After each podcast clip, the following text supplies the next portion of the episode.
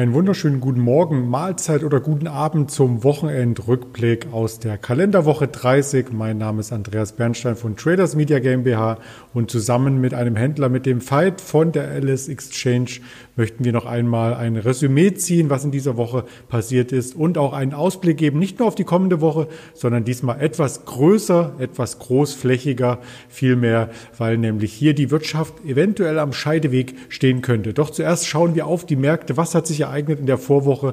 Und da steht ganz oben wieder das Thema Corona. Weltweit sind mehr als 15 Millionen Menschen infiziert worden. In mehreren Ländern steigen die Infektionszahlen weiter rapide an. Das macht Sorgen, das belastet die Wirtschaft und das belastet auch den Arbeitsmarkt, der hier mit den Erstanträgen auf Arbeitslosenunterstützung in den USA erstmals seit mehr als drei Monaten stärkere Zahlen hervorbrachte, also im Grunde genommen wieder schwächer wurde. Die Wall Street korrigierte, der Nasdaq zwischendurch noch mit einem Allzeithoch und der DAX sogar über 13.000 gewesen. Das sind so die Eckdaten, die man im Hinterkopf haben muss und natürlich auch die Quartalszahlen. Da gab es auch gemischte Dinge zu berichten. Continental, großer Umsatzeinbruch. Daimler auch nicht so gut unterwegs. Tesla hingegen sehr, sehr ähm, gut performt, auch die Aktie. Also die Anleger sind hier mehr oder weniger hin und her gerissen. Und wenn man sich die großen Indizes anschaut, so dominierten in dieser Woche die Minuszeichen am Ende. Das sah zum Wochenauftakt noch ein wenig anders aus. Doch im Verlauf haben DAX, Dow Jones und so weiter abgegeben. Am stärksten getroffen wurde hier der englische Index, der UK 100 oder auch der FTSE. Und äh, wer hier profitierte am Markt, das waren die Rohstoffe im Höhenflug. Allen voran Silber, natürlich auch Palladium und Gold ist über die 1900 US-Dollar geklettert. Das schauen wir uns gleich einmal genauer an. Zuvor noch der Blick auf den mittelfristigen DAX-Verlauf. Die Aufwärtstrendlinie hat gerade so gehalten. Wir schlossen unter der der 13.000, nachdem wir zum Wochenauftakt bereits darüber lagen. Doch das möchte uns der Fight etwas näher bringen. Guten Morgen erstmal an dich nach Düsseldorf. Ja, Andreas, guten Morgen, ich grüße dich.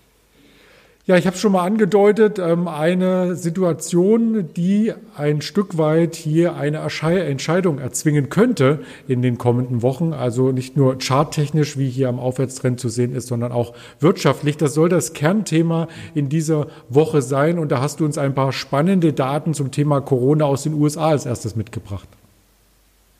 Genau, richtig. Ähm, fangen wir an mit den, mit den Fällen. In den USA steigen die Fälle, die Todesraten und Infektionen einfach permanent weiter an. Ähnlich in Brasilien und Indien. Wenn man sich die Europäer anguckt, da haben wir es sehr gut im Griff. Zumindest wenn man sich hier die Tabellen auf der Johns Hopkins University ansieht. Äh, aber diese, die Gefahr besteht weiterhin und wird uns auch die nächsten Wochen und Monate beschäftigen. Denn das Auf und Ab der Wirtschaft wird einfach mit Corona zusammenhängen. Ja, und das nicht nur in den Ländern, die du genannt hast, sondern auch in einem Land, was äh, vielleicht gar nicht so im Fokus bei vielen anderen stand, nämlich Israel. Auch hierzu haben wir eine Grafik vorbereitet. Genau, ich habe Israel ausgewählt, weil die haben bereits die zweite Welle und der Verlauf der zweiten Welle ist dort wie aus dem Lehrbuch. Deshalb habe ich dieses Beispiel rausgepickt. Man wenn man andere Länder nimmt, da läuft es halt nicht so, läuft es halt teilweise sehr anders. Teilweise hängt es auch davon zusammen, wie schnell die Fälle gemeldet werden. Vor allen Dingen zweite, dritte Welt hat man nicht tagtäglich Daten zur Verfügung, deshalb hat man da mehr Sprünge. Aber die Gefahr von Corona ist allgegenwärtig. Und wenn man sich die Märkte, die Finanzmärkte anschaut, kann man nur sagen, dass es dort ignoriert wird. Ja, auf die Finanzmärkte hatten wir über die Indizes am Anfang geblickt und natürlich auch auf die Rohstoffe. Auf die Rohstoffe gehen wir nachher noch einmal kurz ein. Es gibt natürlich noch andere Geldanlagemöglichkeiten und das ist der Immobiliensektor. Der ist aber deutlich robuster, richtig? Genau, wir müssen den Immobiliensektor aufteilen in Gewerbeimmobilien, Büroimmobilien und den privaten Sektor. Die Büroimmobilien haben gelitten, dass die Gewerbeflächen noch mehr wenn ich in Düsseldorf über die Kühe gehe, äh, Maredo, die Maredo-Restaurants sind immer noch leer. Da fließt halt auch keine Miete.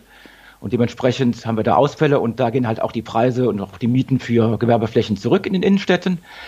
Aber das Entscheidende ist halt hier der private Sektor und da hat äh, Corona sogar noch beflügelnd hinzugewirkt. Also die Nachfrage nach privaten Baukrediten ist je nachdem, welche Quelle man hinzuzieht, ähm, auf hohem Niveau oder auf sehr hohem Niveau. Und äh, es gibt auch verschiedene Immobilienindizes in Deutschland, die auch mehr oder weniger auf Allzeit hoch sind. Aber da gibt es verschiedene Quellen. Man kann halt Immobilien nicht so monitoren. Das ist nicht, äh, nicht so einfach. Und, äh, aber grundsätzlich, wenn man sich da schon mal ab und zu Sachen bei Immobilien Scout anschaut, äh, es, da werden hohe Preise aufgerufen und teilweise sind Immobilien nur einen Monat drin und dann wieder raus, ohne dass da reserviert steht. Also das geht, da geht Immobilien gehen weiterhin stark um. Ja, kurz rein und äh, schnell wieder raus. Das klingt so ein bisschen auch nach Technologieaktien. Auch die hatten hier in den letzten Wochen stark performt. Es gab ein regelrechtes Kursfeuerwerk im Technologiebereich und der könnte zumindest bei einigen Aktien erst einmal äh, sich dem Ende neigen. Wir hatten hier am Freitagmorgen darüber berichtet, dass die Wasserstoffaktien auf dem Rückzug waren, dass Biotechnologie auch wieder ein Stück weit abverkauft wurde und selbst eine Tesla, die bei 1450 Euro stand, äh, stand am Freitag nur noch bei 1200. Also entweicht hier so ein Stück weit die Blase beim Blick auf den Nasdaq. Wie ist deine Meinung dazu? Ja, man muss ja irgendwann mal die Kirche im Dorf lassen. Also gerade so eine Tesla, das ja, da, da sage ich jetzt nichts zu. Äh, grundsätzlich, man darf nicht vergessen, der Nasdaq 100 wird halt von den Big Five getrieben. Also Google, Microsoft, Facebook etc. Und die haben halt diesen Boom vor allen Dingen bewirkt. Aufgrund ihrer Market Cap sind sie halt am stärksten gewichtet und repräsentieren auch, ich glaube, 20 oder 25 Prozent des Index. Ungefähr 20 Prozent machen die zusammen. Und weiter hinzu kommt natürlich ähm, der Digitalisierungsnotstand. Also wir müssen halt in Digitalisierung investieren. Das wissen wir hier in Deutschland. Das hat Frau Merkel einerseits auch schon vor, ich glaube, vor zehn Jahren versprochen. Es ist nicht viel passiert. Jetzt merken Sie, es muss was stattfinden. Und davon profitieren natürlich Tech-Unternehmen, die äh, letztendlich irgendwas mit, mit Netzwerkstrukturen, die mit Kommunikation zusammenhängen und sowas. Die steigen und treiben natürlich auch den Nasdaq, weil gerade der Nasdaq halt bei den USA halt diese Tech-Firmen sehr stark vertreten sind. Und ähm, ja gut, der, der Rückschlag, den wir hier hatten, das ist technisch bedingt, das darf auch sein. Aber äh, das Geld fließt rein und wir sehen auch am Kupferpreis, der in den letzten Wochen stark angezogen hat, ähm, das ist nicht nur eine Fantasie, sondern da tut sich auch was. Ja, insgesamt tut sich ja an vielen Märkten etwas. Also viele Trader und Anleger schauen immer wieder auf die Korrelation. Äh, du hattest den Immobiliensektor hier schon genannt, der ebenfalls floriert und nach oben strebt, ebenso der Aktienmarkt und auch ein anderes Instrument der Geldanlage strebt nach oben. Ich hatte es eingangs schon erwähnt, der Goldpreis, er stand über 1900 US-Dollar die Unze. Und wenn man sich den Langfristchart anschaut, und da habe ich hier einen Goldchart von börse.de seit dem Jahr 1968, sich mitgebracht. Äh, dann, ja, wo soll da die Reise noch hingehen? Ja, beim Gold haben wir halt zwei Aspekte. Also einmal, das Geld fließt halt in Sachwerte, weil ich keine Zinsen bekomme. Und Gold hat halt wieder immer so diesen äh, Inflationsschutzcharakter, der auch hier wieder aufgerufen wird. Und wenn halt durch die ganzen EU-Maßnahmen oder weltweiten fiskalpolitischen Maßnahmen wo halt so viel Geld in den Markt fließt, wo halt viel Geld gedruckt wird, kommt immer das, die Sache mit der Inflation. Oder vielleicht sogar einer Hyperinflation, wenn diese Modern Money Theory irgendwann mal vor die Wand fährt.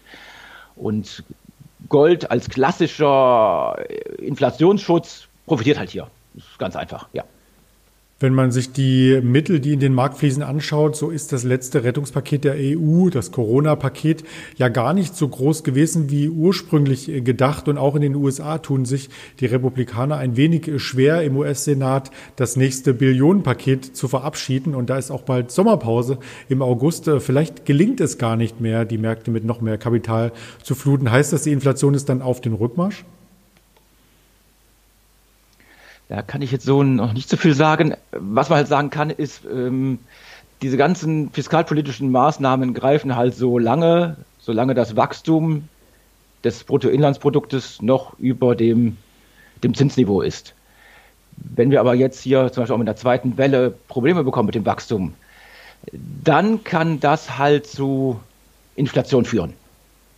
Das stimmt natürlich und das muss man abwägen und deswegen auch das Kernthema in dieser Wochenendsendung, wohin gehen die Märkte, Q Vadis. ähm, wie man das so schön lateinisch äh, formulieren kann. Und dazu haben wir ein paar Stichpunkte aufaddiert, beziehungsweise du hast uns ein paar Stichpunkte hier mitgebracht, was es für Argumente gibt für steigende Märkte und natürlich auch für fallende Märkte und was man relativ sicher annehmen kann, wie sich der Herbst entwickelt. Wir beginnen mit den Argumenten für steigende Märkte. Das sind eine ganze Menge.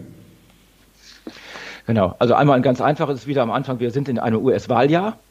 Traditionell sind US-Wahljahre gute Börsenjahre. Das ist einfach mal so statistisch. Das sage ich jetzt einfach so, das gibt bestimmt Ausnahmen, aber grundsätzlich ist das so. Was haben wir als nächsten Punkt? Genau, wir haben eben darüber gesprochen, die Notenbanken, die Regierungen pumpen Geld in die Wirtschaft. Ähm, grundsätzlich hilft das. Das muss nicht immer helfen, weil es gibt auch Länder mit gewissen strukturellen Problemen, denen nützt das Geld nicht die müssen halt erstmal weiter Reformen machen. Nenne da mal wieder die südlichen Länder, das soll jetzt kein Vorurteil sein, aber das, da gibt es halt noch Reformbedarf und einfach nur Geld hilft dort nicht. Ähm, deswegen ist das so ein bisschen so zweischneidig. Aber grundsätzlich ist das erstmal ein gutes Zeichen, zumindest psychologisch, dass die Regierungen Geld in den Markt pumpen. Aber es funktioniert ist halt, sehen wir dann später. Ja. Äh, was habe ich geschrieben? Effektives Kostenmanagement äh, ja, durch so Krisen und sowas sind Unternehmen immer äh, gezwungen, effektiver zu werden. Und äh, vielleicht bei gewissen Sachen den Rotstift äh, anzusetzen. Und ähm, ich meine, ich hätte eine Umfrage gesehen, dass 90 Prozent von 500 befragten Unternehmen äh, Dienstreisen etc. zur Disposition stellen.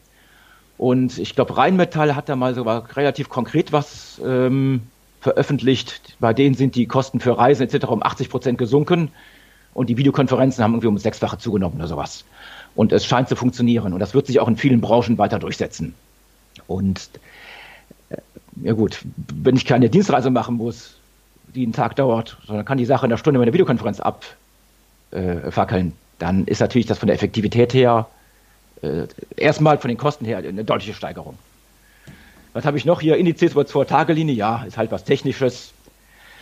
Rohstoffpreise erholen sich, gut. Wie eben schon gesagt, Kupfer erholt sich auch, würde ich sagen, fundamental. Silber wird natürlich einerseits von Gold gezogen, so als kleiner Bruder. Ähm, andererseits hat Silber natürlich auch noch den Vorteil, es findet in der Industrie tatsächlich Verwendung. Wird halt tatsächlich also industriell genutzt. Internationaler Handel gewinnt wieder an Fahrt. Ja, es gibt halt so Transportindizes und sowas, wie zum Beispiel diesen bekannten Baltic Dry Index. Der hat sich auch schon wieder deutlich erholt ist jetzt wieder auf dem absteigenden Ast. Den möchte ich allerdings auch mit Vorsicht nehmen, weil aufgrund dieses Lockdowns hat sich natürlich auch gewisse Sachen haben sich da angestaut, die sich jetzt erstmal entladen haben im Transportgewerbe. Und ob das nachhaltig ist, werden wir dann sehen. Ja, zweischneidiges Schwert. Ganz offensichtlich Nachfrage nach privaten Immobilien. Wir sind wieder bei den Immobilien, schützen den Bausektor. Ja, also es ist nicht nur gebrauchte Immobilien werden gekauft, sondern auch es wird neu gebaut. Und das ist halt auch nachlaufend. Ne? Wenn ich halt ein Haus in Auftrag gegeben habe, das dauert halt etwas mit der Baugenehmigung etc. Und wenn es halt einmal läuft, dann wird es auch zu Ende gezogen, auch wenn die Konjunktur ein bisschen abbricht. Also das ist halt relativ gut, weil da sind halt einfach sichere Aufträge für Handwerker und das stützt halt schon den Mittelstand oder das Kleingewerbe. Das ist äh, ein schützendes gutes Zeichen. Und natürlich das Argument schlechthin, Geld wartet auf Anlagemöglichkeiten. Ja, wir haben halt einfach keine Alternative zur Aktie. Wenn ich Angst vor Inflation habe, wenn ich mein Geld schützen will, wenn ich Rendite haben will, kann ich nur in Sachwerte und da ist die Aktie das einfachste, weil liquideste Instrument schlechthin. Immobilien gehören auf jeden Fall dazu. Leute, die viel Geld haben, sollten Immobilien beimischen. Aber also, es wird halt an den, an den Sachwerten und insbesondere an der Aktie kein Weg vorbei. Es ist genug Geld da. Es muss halt einfach in den Aktienmarkt. Und die handeln wir am liebsten an der LS Exchange, möchte ich noch hier hinzufügen. Selbstverständlich, ähm, was etwas beunruhigt, das waren jetzt sehr, sehr viele positive Argumente, sind die Schlagzeilen aus der Presse, wie zum Beispiel bei der Tagesschau zu sehen, dass allein der Einzelhandel 50.000 Insolvenzen ähm, befürchtet. Und auch im Freundeskreis habe ich ein, zwei Gastronomen, die hier aufgrund der neuen Bestimmung einfach so wenig Umsatz machen, auch wenn der Laden quasi nach den neuen Bestimmungen voll ist, ähm, dass sie kaum existieren können. Also da sollte vielleicht Ende des Sommers oder im Herbst noch eine neue Maßnahme der Regierung erfolgen oder aber die Insolvenzen steigen stark an. Und da sind wir schon bei den negativen ähm, Interpretationen der aktuellen Wirtschaftslage. Also das alles, was wir hier jetzt äh, von dir dargeboten bekommen, spricht für sinkende Kurse. Und das wäre? Genau, also wir sprachen hier über die äh, zweite Corona-Welle. Äh, du hast gerade das Stichwort genannt, Insolvenzen. Selbst ohne zweite Corona-Welle, es gibt Schätzungen vom IWF, vom Leibniz-Institut, von S&P und vor allen Dingen von der Allianz, äh, die gehen von Firmeninsolvenzen in den nächsten zwei Jahren von Steigerungen von in Italien von 41 Prozent aus, Italien von 27 Prozent und EU-weit von 32 Prozent bis zum Ende 2021. Und einher mit den Insolvenzen gehen halt auch faule Kredite. Ähm, wenn man sich ein bisschen durchliest, man geht davon aus, dass die Zahl der faulen Kredite bis Ende 2021 in Italien von 6,7 Prozent auf 15 Prozent steigen und äh, EU-weit von ähm, 3,1 auf 5,4 Prozent. Da schlummert halt also noch eine ganze Menge. Natürlich helfen diese Kapitalmaßnahmen jetzt hier von den Regierungen, diese Insolvenzen hinauszuzögern und vielleicht auf ein Maß zu bringen, dass es halt verträglich wird für die Wirtschaft. Aber ähm, da schlummert halt noch einiges. Was habe ich hier? IWF, genau, schätzt die Insolvenzen, es sind ähnliche Zahlen. Von großen Industrienationen steigen von 4 auf 12 Prozent, also eine Verdreifachung von Insolvenzen. Dann bezüglich faule Kredite. S&P rechnet mit Ausfällen weltweit von 2,1 Billionen Dollar. Das sind die deutschen Billionen Dollar. Und in Europa von 228 Milliarden Euro. Und die Allianz rechnet in den nächsten ein bis zwei Jahren von 380 Milliarden und die, das Z, die ZEB-Beratungsgesellschaft auch von 280 Milliarden auf den Zeitraum von 14 bis 24 Monaten. Äh, bestätigt wird dieses auch von Volks- und Raiffeisenbanken, die also auch davon ausgehen, oder Sparkassen, ja, wir haben Vollkredite, ja, sie werden steigen. Äh, bisher geben die allerdings noch grünes Licht, weil mit den Stundungen sind sie wohl noch im grünen Bereich, aber wahrscheinlich werden die sich irgendwann auch nicht dieser Sache entziehen können. Vor allen Dingen, wenn es halt zu dieser, wie auch immer, zweiten Welle kommt. Es gibt ja da verschiedene Szenarien, ich hatte eben das gezeigt mit, mit Israel, das war so wie aus dem Lehrbuch die zweite Welle. Es gibt aber auch so ähm, eine Welle in so pulsierende Wellen, wo es halt immer wieder aufflacht, äh, auffackelt. Äh, ja, man weiß es halt nicht, was für ein Szenario kommt. Aber Corona wird halt, glaube ich, das, den, die entscheidenden Faktoren liefern. Was haben wir noch? Finanzielle Mechanismen der Regierung greifen nicht. Langsamer Ab, äh, Abschwung genau, wie ich eben sagte, wir haben in Europa immer noch Strukturen, die halt ähm, reformbedürftig sind. Und Geld allein reicht nicht. Und einfach nur Geld in den Markt pumpen hilft auch nicht unbedingt. Es ist genauso wie wenn ich die Banken auffordere, Kredite zu verteilen, aber die Angst haben, Kredite zu vergeben, weil sie halt die Ausfallrisiken äh, scheuen, dann hilft es halt nicht. Technisch sind wir ein bisschen über, äh, überkauft am Aktienmarkt.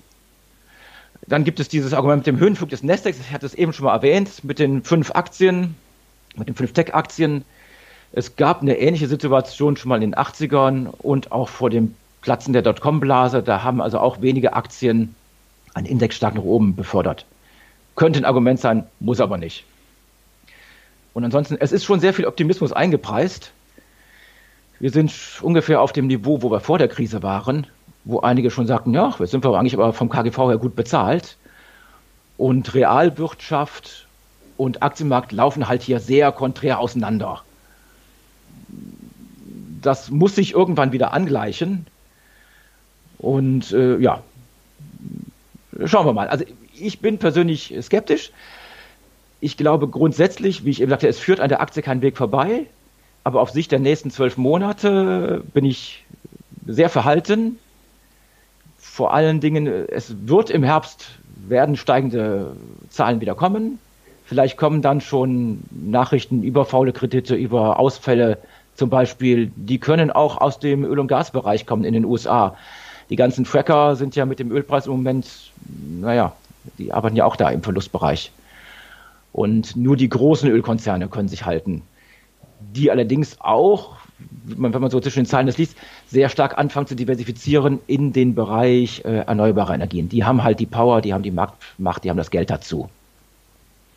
Ja, wenn man sich fragt, warum natürlich gerade Sparkassen und Volksbanken stark betroffen sind von diesen Ausfallrisiken. Ich hatte dazu vom Fokus hier eine aktuelle Headline eingeblendet. Da sei vielleicht als Hintergrundwissen noch hinterhergeschoben, dass natürlich diese Sparte vor allem Kleinunternehmen bedient mit Krediten und Kleinunternehmen haben in der Regel nicht so eine hohe Nettoliquidität vorhanden und können Krisen äh, schlecht meistern.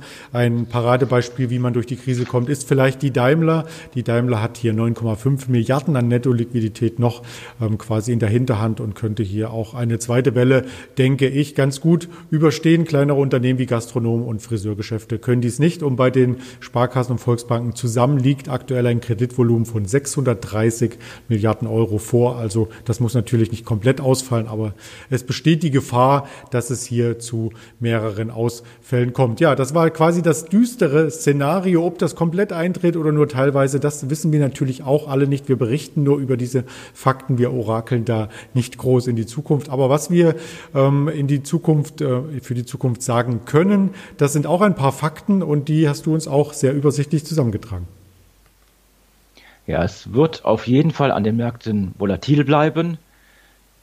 Es sind viele Emotionen im Markt, viele Leute, die halt ihr Geld anlegen wollen, aber gleichzeitig auch wissen, dass wir hoch bewertet sind, dass Risiken wie Inflation und Rückschlag und düstere Rezessionen kam ja schon, wo Vergleiche zu 1929 rangezogen wurden ins Spiel.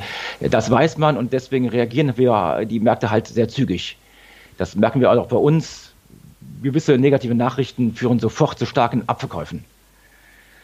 Äh, ja klar, Corona, das, ich habe es mal geschrieben, ja, Corona wird einfach alles beherrschen egal wie stark oder wie schwach es ist, werden wird. Ähm, die Welt ist miteinander verbunden und dementsprechend wird auch irgendwo, klar, USA, China, sowas, das beeinflusst uns alles. Äh, was auf jeden Fall sicher ist, starke Unternehmen gehen stärker aus der Krise hervor als schwache. Das war schon immer so, das wird auch die Länder betreffen. Das heißt, meines Erachtens nach, wenn es stärkere Rückschläge gibt, sollte man die zum Nachkaufen nutzen, aber man sollte auf Gewinner setzen und sehr selektiv vorgehen. So wie der nächste Punkt auch sagt, Stockpicking wichtiger denn je. Ich glaube nicht, dass man unbedingt irgendwelche Bereiche, Werte aus dem Ölbereich haben muss. Vielleicht irgendwann mal ein paar Zykliker. Die müssen sich allerdings auch dann, die müssen dem deutlich fallen. Ansonsten Werte aus dem Tech-Bereich und Profiteure wie Amazon etc. Vielleicht auch hier eine Zalando, sollte man weiter am Radar halten. Ich glaube, dass die weiterhin profitieren werden und dass sich dieser Online-Handel festigen wird. was bleibt noch sicher? Konträre Meinungen im Umgang mit Corona. Äh, je nachdem, welche Institute oder welche Experten man hört, sind die Meinungen sehr konträr. Und deswegen, je nachdem, wer gerade halt die Oberhand gewinnt mit seiner Meinung, wird halt auch damit den Aktienmarkt bestimmen.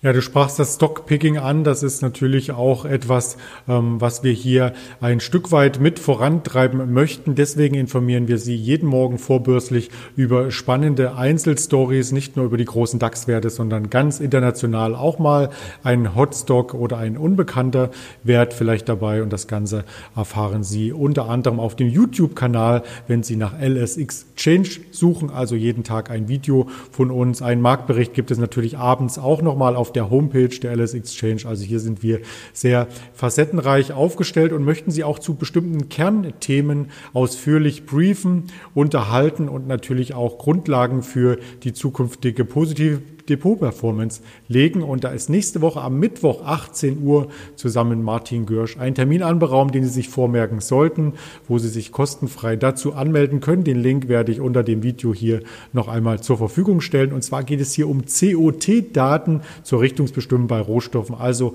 ein Thema, was in der aktuellen Börsenzeit sicherlich auch auf Ihr Interesse stoßen dürfte mit diesen Worten und diesen Ausblick möchte ich mich erst einmal bei dir, Veit, bedanken für die interessanten Aspekte.